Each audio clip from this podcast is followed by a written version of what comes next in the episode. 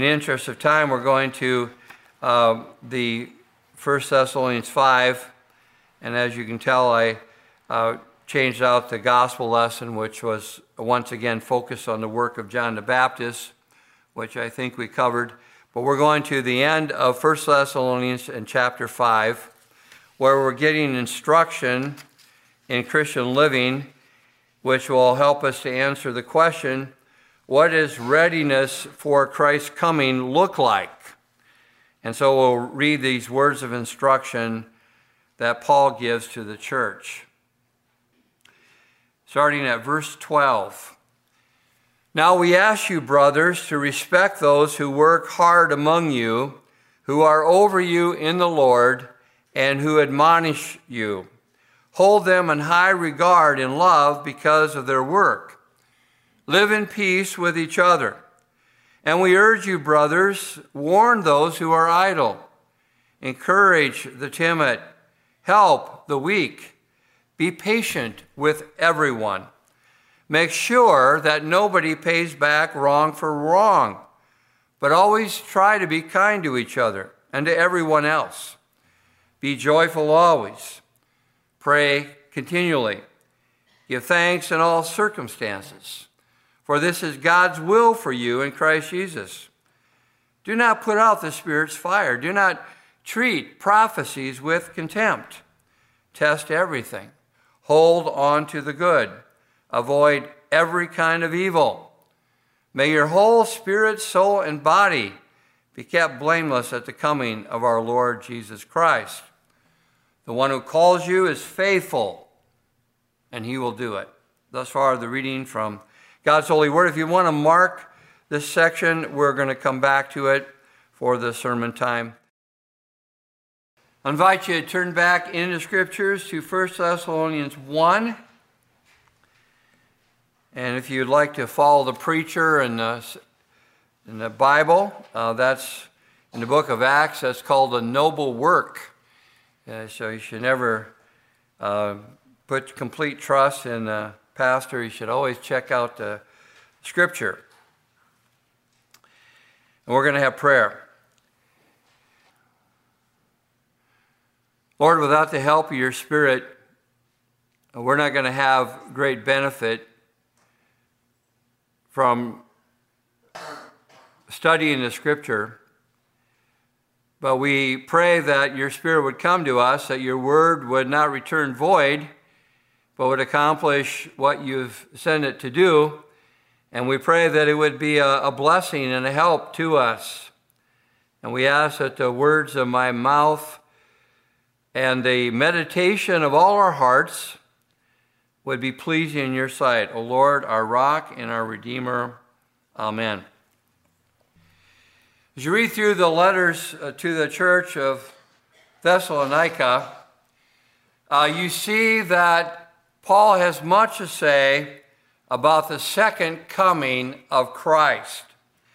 And in the season of Advent, which comes from a Latin word adventus, meaning coming or arrival, uh, we are thinking about the first coming of Christ and we're remembering his second coming in glory. And so Paul is giving the church of, of the Thessalonians uh, instruction uh, about the co- second coming of Christ. And there's a lot of it here in these two letters.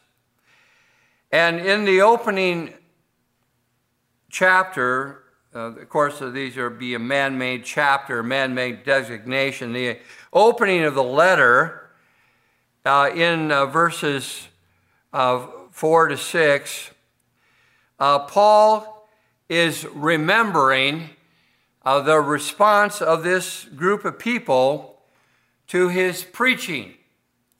Now, in some churches, uh, there was a good response. And remember, Paul had this mission to go someplace where there were uh, there no one had gone before.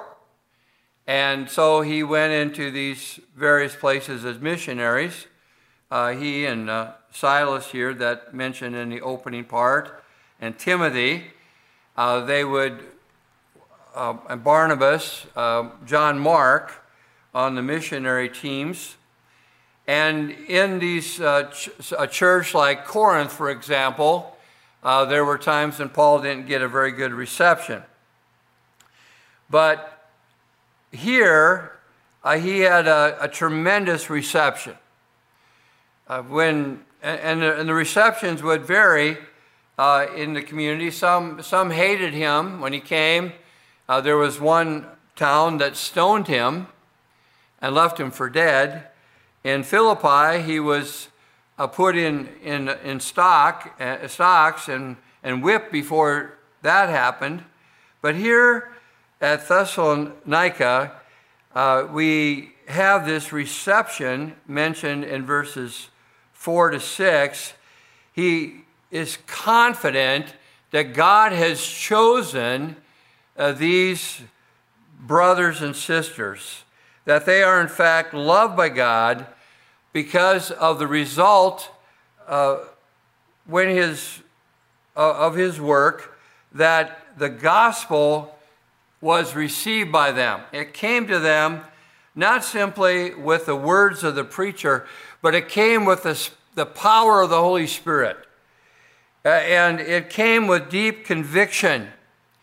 So when they heard the gospel, when they heard that Jesus came down from heaven as a Son of God who, who taught, uh, taught us how to live, who lived a perfect life and went to the cross and died for our sins and rose again, they received that message with, with joy. And they, they had this conviction that they were sinners, and here God had redeemed them with the blood of Christ. And so Paul is remembering this, and he says in verse, uh, verses 6 and 7 that they became imitators of Paul. Uh, even though there was suffering, they became imitators of Paul and of the Lord, what they learned about Jesus. They, they followed in the footsteps of Christ. And so in verse 7, he said, You became a model to all the believers in Macedonia and Achaia. So here was a model church. Remember a couple weeks ago, I said that you, know, you read through the churches of the New Testament, you wouldn't want to be the pastor of some of them, but in Philippi, that was a good group to, to pastor. But here would be the best. This was a model church. If you wanted to see what a healthy church would look like, you could go to the church in Thessalonica. And Paul said they were a model to all the believers in the region. And the Lord's message rang out from, from this group of people, not only in the region of Macedonia and so forth, but he said, Your faith has become known everywhere. Therefore, we do not need to say anything about it. I, I think that's not an exaggeration at all. And that is true of this church. When we're faithful, that people speak of this church in all sorts of various places, even in various countries of the world. Here, uh, Paul is speaking of what's taking place there. And so we see that their Christian faith was renowned. Said, We do not need to say anything about it. Uh, these other people report what kind of reception you gave us. They tell how you turned to God from idols to serve the living and true God and to wait for his Son from heaven, whom he raised from the dead, Jesus, who rescues us from the coming wrath. They had a complete change of life. Their former life was one of idolatry. They didn't serve the true God. They, they served other gods. They served creative things. But now their life is completely different. They turn to God and to, turn to uh, His salvation and the way of life that Christ taught. And they're waiting for the return of Jesus, as a church should. And so their Christian faith was renowned. And we have then uh, this introduction to chapter 5 to the conclusion, which is the actual text for today. How to live for Christ in the Christian community. How to be ready for his coming. And we see that without the cross of Christ, without the cross of Jesus, these instructions are going to fall on deaf ears. If you're not saved by grace, saved through the cross. You read this instruction, you're not going to be able to carry them out. But if you're a Christian, here's what we need to do. Verses 12 to 13 Now we ask you, brothers, respect those who work hard among you, who are over you in the Lord, and who admonish you. Hold them in the highest regard and love because of their work. Live in peace with each other. When we think of this, we, have to, we realize that we have, to, we have to maintain a Christian attitude toward church workers. I think of uh, one of the reunions of my wife's family, and they had a, an uncle in the former generation named uh, Hessel. And uh, as they reflected on him, he had a word that he would use too frequently in conversation. And they said Uncle Hessel would, when he was talking about stuff and wanted to make a point, he'd always maintain this and he'd maintain that. And they said he was always maintaining. And when you think of a, a little kid, farm kid, you think of you know, the maintainer going around. It means to preserve from failure or decline, to keep in an existing state. And we need to maintain this attitude of respect for those who work hard among us and an appreciation for uh, church workers.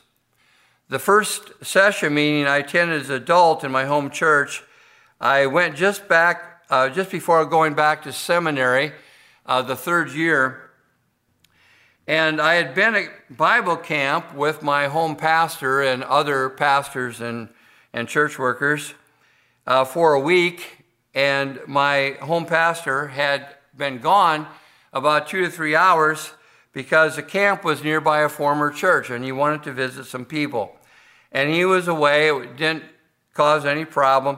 But someone in my home church uh, had passed away, and the family was very impatient trying to find him immediately in a day when there were no cell phones. And so this controversy uh, was remembered at the session meeting, and the elder scolds the pastor in a way I thought was completely wrong. And I thought to myself, is this what I got to look forward to as a pastor? I sure hope not. And an honest truth, I haven't had to experience it very much in uh, the decades I've been here. But some people do. And this is wrong. In uh, Psalm 15, the person who can live on the Lord's hill and worship him is one who despises a vile man, but honors those who fear the Lord. And that's just naturally not what people do. They often, uh, by nature, sin nature, try, they fall into disrespecting uh, people that are actually doing the best they can in the church. And so the apostle says, uh, respect those who work hard among you, who are over you in the Lord, and who admonish you. And you have to realize that the devil wants to take these people out, and he wants the church members to hate the officers of the church. That way, nothing can happen for sure. And I remember uh, back uh, over 20 years ago, after a public event, an individual who was not a church member uh, was complaining about me and my presence to another individual who was a church member. And this uh, lady stopped this person and said, Wait a minute, you're talking to the wrong person. Uh, this, this man's been my pastor for 17 years. Uh, my mouth dropped open. I mean, I couldn't believe that kind of response, and this person didn't either. Uh, they were really taken aback. Well, in the military, they have a, a, a saying, uh, you know, that they're going to watch your back uh, they have a saying, uh, I have your six, or something like that, and it refers to uh, back in the day when World War I fighter pilots, you know, they're, the 12 o'clock is high or ahead of you, and the 6 o'clock position, your tail is uh, what they were talking about, that they're not going to let somebody shoot you down from the back. And so in the church, we're to be like that too. We're to have this loyalty that we're not going to uh, speak badly of one another if something doesn't go our way uh, initially. Uh, so Paul talks about this. Respect those who are work hard among you, who are over you in the Lord, and who admonish you. That word admonish has some sort of a idea of giving instruction that might be um, a corrective. And it's easy for people just uh, turn away from that. But we're called to receive that instruction and to have a high regard of those people because of the work that God has given them to do. And so we are seeing this call to replace arguing, criticism, derogatory comments, to replace that with Christian love and respect. Hold them in the highest regard in love because of their work. Live in peace with each other. That's where we should be. We're, we're gonna, we want to have harmony. We want to have peace. We don't want to have the family fighting. Uh, people want to come to church and know that there's a place where people love one another, care for one another. And we need to maintain a Christian attitude toward the weaknesses of the church in verses 14 and 15. If the church is going to be the church that Christ has called us to be, there are going to be people in it that are not going to be super strong, that are growing, uh, but they're not where they should be. And in verse 14, Paul writes, And we urge you, brothers, and we could say, and sisters, it's a shorthand for the church, warn those who are idle, encourage the timid, help the weak, be patient with everyone.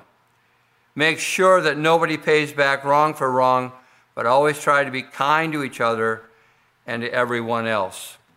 And so we have this outworking of this command that Jesus gave that you need to love one another as I have loved you. And we look at this list and it follows through. Warn those who are idle. Now, in Second Thessalonians, we see that Paul is addressing this again, and some of the people were so caught up in this idea that the Lord is going to return very, very soon that they weren't even working anymore. And he, Paul writes, You yourselves know how often, how you ought to follow our example. This is sec- the second letter, 3 7. We were not idle when we were with you. And in verse 10, even when we were with you, we gave you this rule if a man will not work, he shall not eat. And in verses 11 and 12, we hear some among you are idle. They are not busy, they are busy bodies. Such people we command in the Lord Jesus Christ to settle down and earn the bread they eat. And so, if we're of working age, our life is supposed to be uh, productive in doing the things that we can uh, to earn our bread, to share with others. And we're not, if we're not doing that, what are we doing? We're doing something else. Uh, Paul in this day said that people were busybodies. In our day, as I've read about these, uh, know, seven million men that uh, are not in the workforce that could be, uh, what they're talking about doing is uh, all this time spent screen time on their telephone or computer or, or on their, uh, I should say, cell phone, their, their computer, their uh, television. That's what they're doing. But we're called to live in a meaningful way, uh, carrying out our life with whatever gifts, talents God has given us. Paul said, encourage the, tim heart, the timid, or uh, in some translations, encourage the faint hearted. People who have lack of courage, people that are easily frightened. Remember the parable of the talents? This is what the guy said that he, he kept his talent. He said, Well, I was afraid. I knew you were a hard person. Encourage people to serve the Lord. Help the weak, uh, spiritually immature the, those that are prone to fall into immorality. Don't just criticize them, help them. see if there's some way that you can um, come alongside them. Verse 14 be patient with everyone. Paul said in the love chapter, he said, Love, love is patience. Love is patient. Love is kind. And so this is a calling for all church people. And if you're going to be in the church very long, you're going to need patience to stay with it. Paul, as he, he gives uh, the pastor's charge in uh, preaching the word, he said that we have to carry out our duties, pastors, with careful instruction and great patience. And I have to tell you, being a pastor requires patience. And being a church member requires patience with people. And love is patient. This is Christ's church. Jesus said uh, that uh, we have to forgive, and Paul is reminding us here in verse 15. He said, Don't pay back a wrong with a wrong, but always try to be kind to each other and to everyone else. Now, Romans 12 has a similar wording here do not repay anyone evil for evil. Now, that's a natural thing. That's the thing we would expect from people. But if you're a Christian, you can't take that route. You have to ask God for forgiveness, that you, you would be able to forgive that person. You have to ask the Lord for help with patience, and that uh, you can um, give passes. So, as you're looking at this, these various commands, you realize that you're not to think of yourself only. Uh, you're to have the big picture of the good of the church and the privilege you have to be part of it. And you, you give your problems to the Lord and you let Him take care of it. Be patient with everyone. Make sure nobody pays back wrong for wrong, but always try to be kind to each other and to everyone else. So, kindness must be your go to response. This is where people, what people are going to expect of you. If you're a Christian, you're to be clothed with kindness. So, this has to be your go to response, and it's a response to God's great kindness to you and to me. So we're to give it to other Christians. As Paul said, be kind to each other, be kind to one another. It's, it's those in the church, but not just those in the church, he said, and to everyone else. So that's a, a virtue we need to practice outside the church also. And there are more Christian virtues. To be joyful always, in verse 16. Be joyful always. I was trying to remember the little kid show when in the earlier church uh, service in Strasbourg, I, I, it slipped my mind, but it's Winnie the Pooh. And Winnie the Pooh, they have a character, Eeyore, and he's always is like the sad sack, you know. And we have Christians that, that think that's a good thing to do too. No, it isn't. Be joyful always. Be joyful always and pray continually. Give thanks in all circumstances, for this is God's will for you in Christ Jesus. Now, you look at that. Be joyful always. Pray continually. You know, we've been adopted into Christ's family. We, we have this spirit of adoption which cries, Abba, Father. In other words, we're, we're praying to God, our Father, perfect Father in heaven. And we need to give thanks in all circumstances. Now, Paul was an example of that. As he talked, uh, um, well, about this, we can remember his uh, experience of being whipped with Silas as the missionaries went to Philippi and they were put in stocks. And, and what did they do? If I were in their place, I would go for the Advil, and they were singing hymns at midnight and the other prisoners were listening to him. There was an earthquake, and there was a deliverance, and there was a jailer that called out, Brothers, uh, what, sh- what shall I do? How, how can I be saved? And it was because they were able to give thanks at midnight. We come to chapter 4 of, of the letter here to the church, and some of the church membership had died, and Paul encourages the believers with the second coming of Christ.